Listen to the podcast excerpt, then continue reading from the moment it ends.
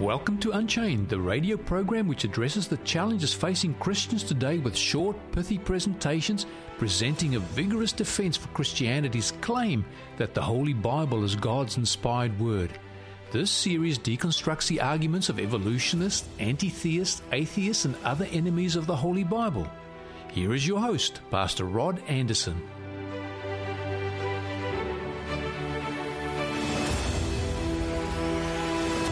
Hi, I'm Rod Anderson.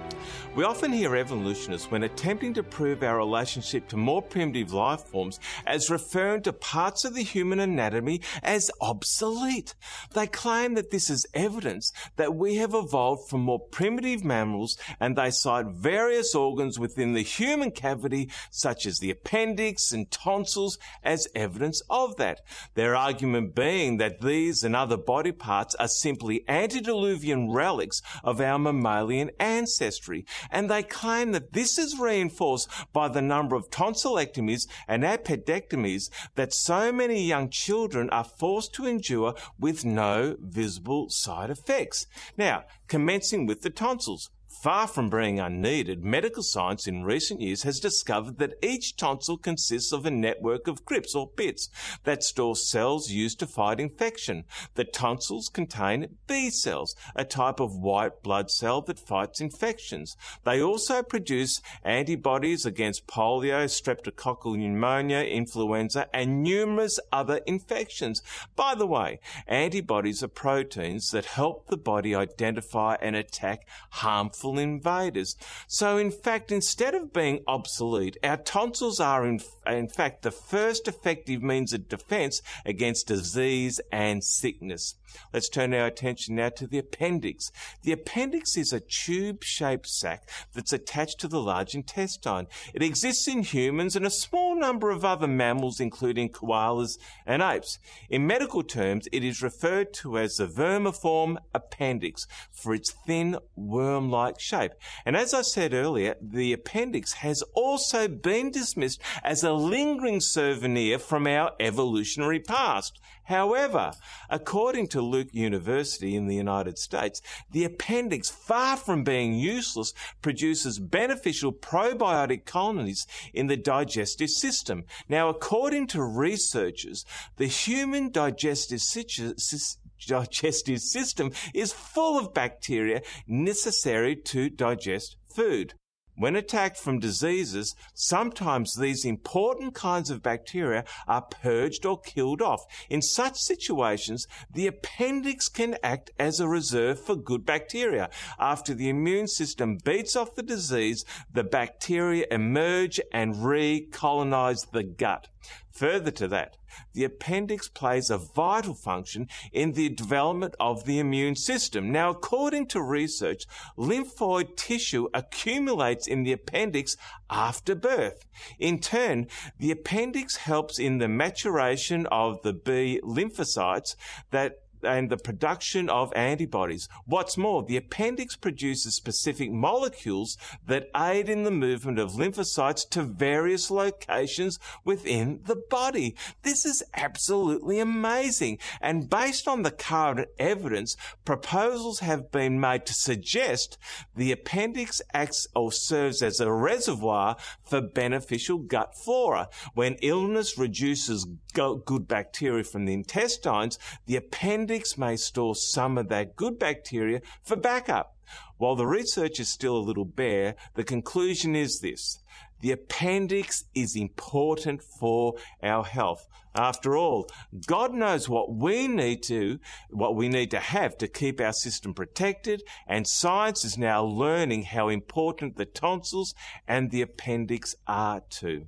Over the last 50 years, microbiologists have been able to code the human genome, thus unraveling some of the mysteries surrounding the self-replicating double helix. But there are still questions that need to be answered, mysteries that scientists has not been able to unravel. For example, DNA, which they have not been able to determine a purpose for. That's one example. As a result, evolutionists have seized on this and they've said that this proves that uh, that the simpler life forms evolved and they have labelled the mystery DNA as junk DNA, the leftovers from the so-called Precambrian age. Richard Dawkins, atheist, biologist, crowned Britain by Britain's Prospect magazine as the world's greatest living thinker, has showed great enthusiasm in presenting junk DNA as a strong scientific basis to support his pet religion, evolution. However, in the last 10 years, it has been clearly shown that about 98% of our DNA does not code for protein. What does that mean? Well, I'm going to explain now. In September 2012, the ENCODE project published evidence that most DNA is functional.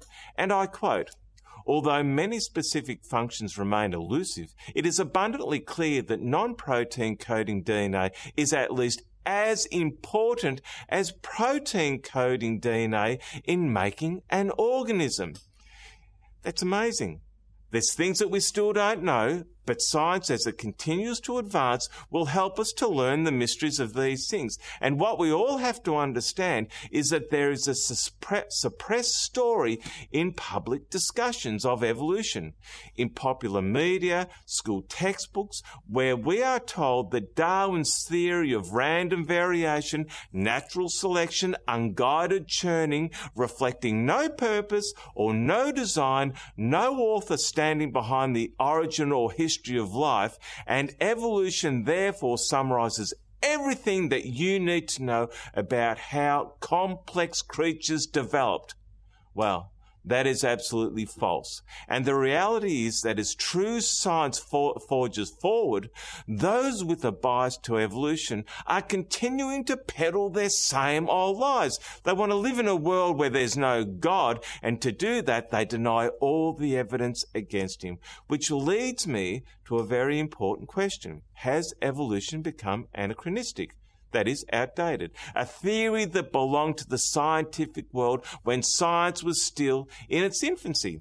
When microbiology was developing and wending its way from the 16th century, and it's understandable that some may have believed that evolution could be a plausible explanation.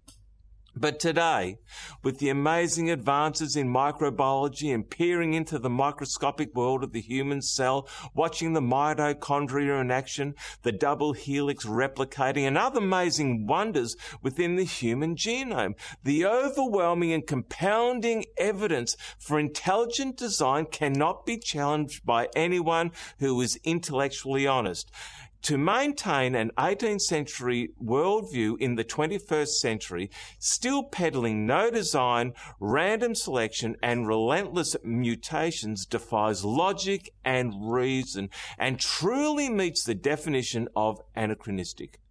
Richard Dawkins, Lawrence Krauss, Neil deGrasse Tyson, and their evolutionary hypothesis is anachronistic in every sense of the word. But they will not yield because behind it all is their anti-God rhetoric, which is clearly being left behind in the wake of modern science. Therefore, we need to be alert. We need to understand these things. And to do that, I would like you to go to a presentation that you'll be able to find in YouTube. Type in my name, Rod Anderson, and is, is Genesis 1 trustworthy? Now, there is a lot of information there that will be very helpful to you on this very important subject of intelligent design. I also want to give you an opportunity to learn more of the designer of these things. That is the God of love found in the Bible by giving you a 25 part series of Bible reading guides called the Orchard Faith of Jesus Studies, which will quickly help you to understand the most important truths of the Bible. And all you have to do to receive them from me is send me an email with your name, postal address and phone number two, info at theorchardmelbourne.org.au, that is info at theorchardmelbourne.org.au, or go to our website, theorchardmelbourne.org.au and go to the tab marked Contact Us, follow the prompts, including the name of the study guides requested, and you'll have them in no time at all. Now there's more that I would like to share with you on this fascinating subject, but our time has run out for now. Remember this though the truth has nothing to fear from investigation. I'm Rod Anderson. Goodbye for now.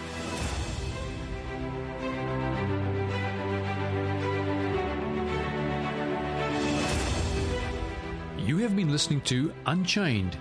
We look forward to your company here next time on 3ABN Australia Radio as we continue this series with Pastor Rod Anderson. In the beginning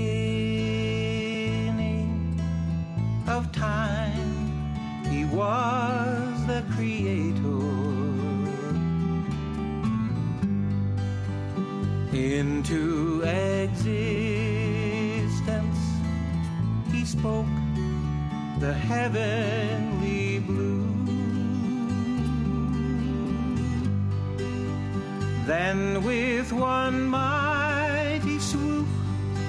of his hand, he threw out the stars. He knew where they'd land.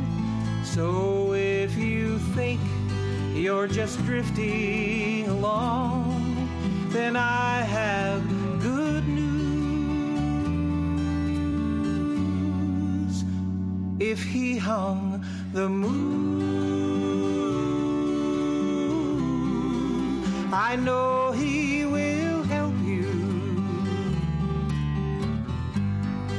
And if he holds the sparrow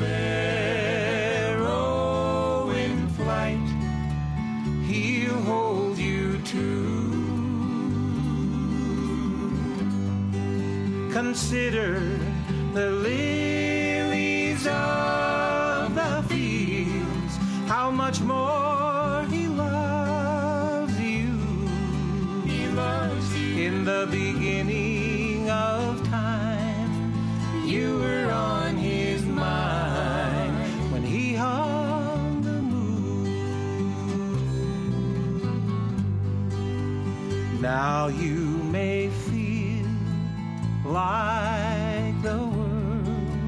weighs hard on your shoulders. And even your closest friend in life is pulling away. Though you have tried so hard and lost, there is still hope. Just look to cross. There you will find that the Savior really loves you and cares for you today.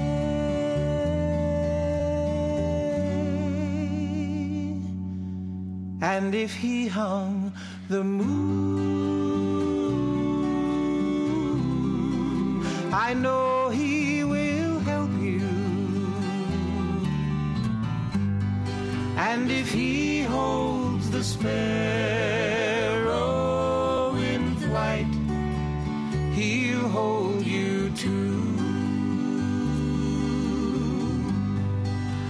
Consider the lilies of the fields, how much more he loves you. He loves you. In the beginning of time, you were on his mind when he hung the moon.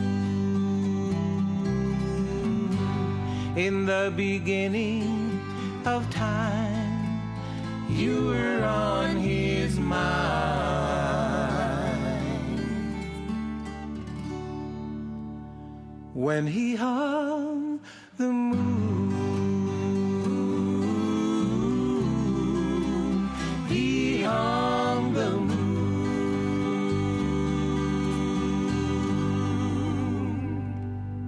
You've been listening to He Hung the Moon by For Eternity.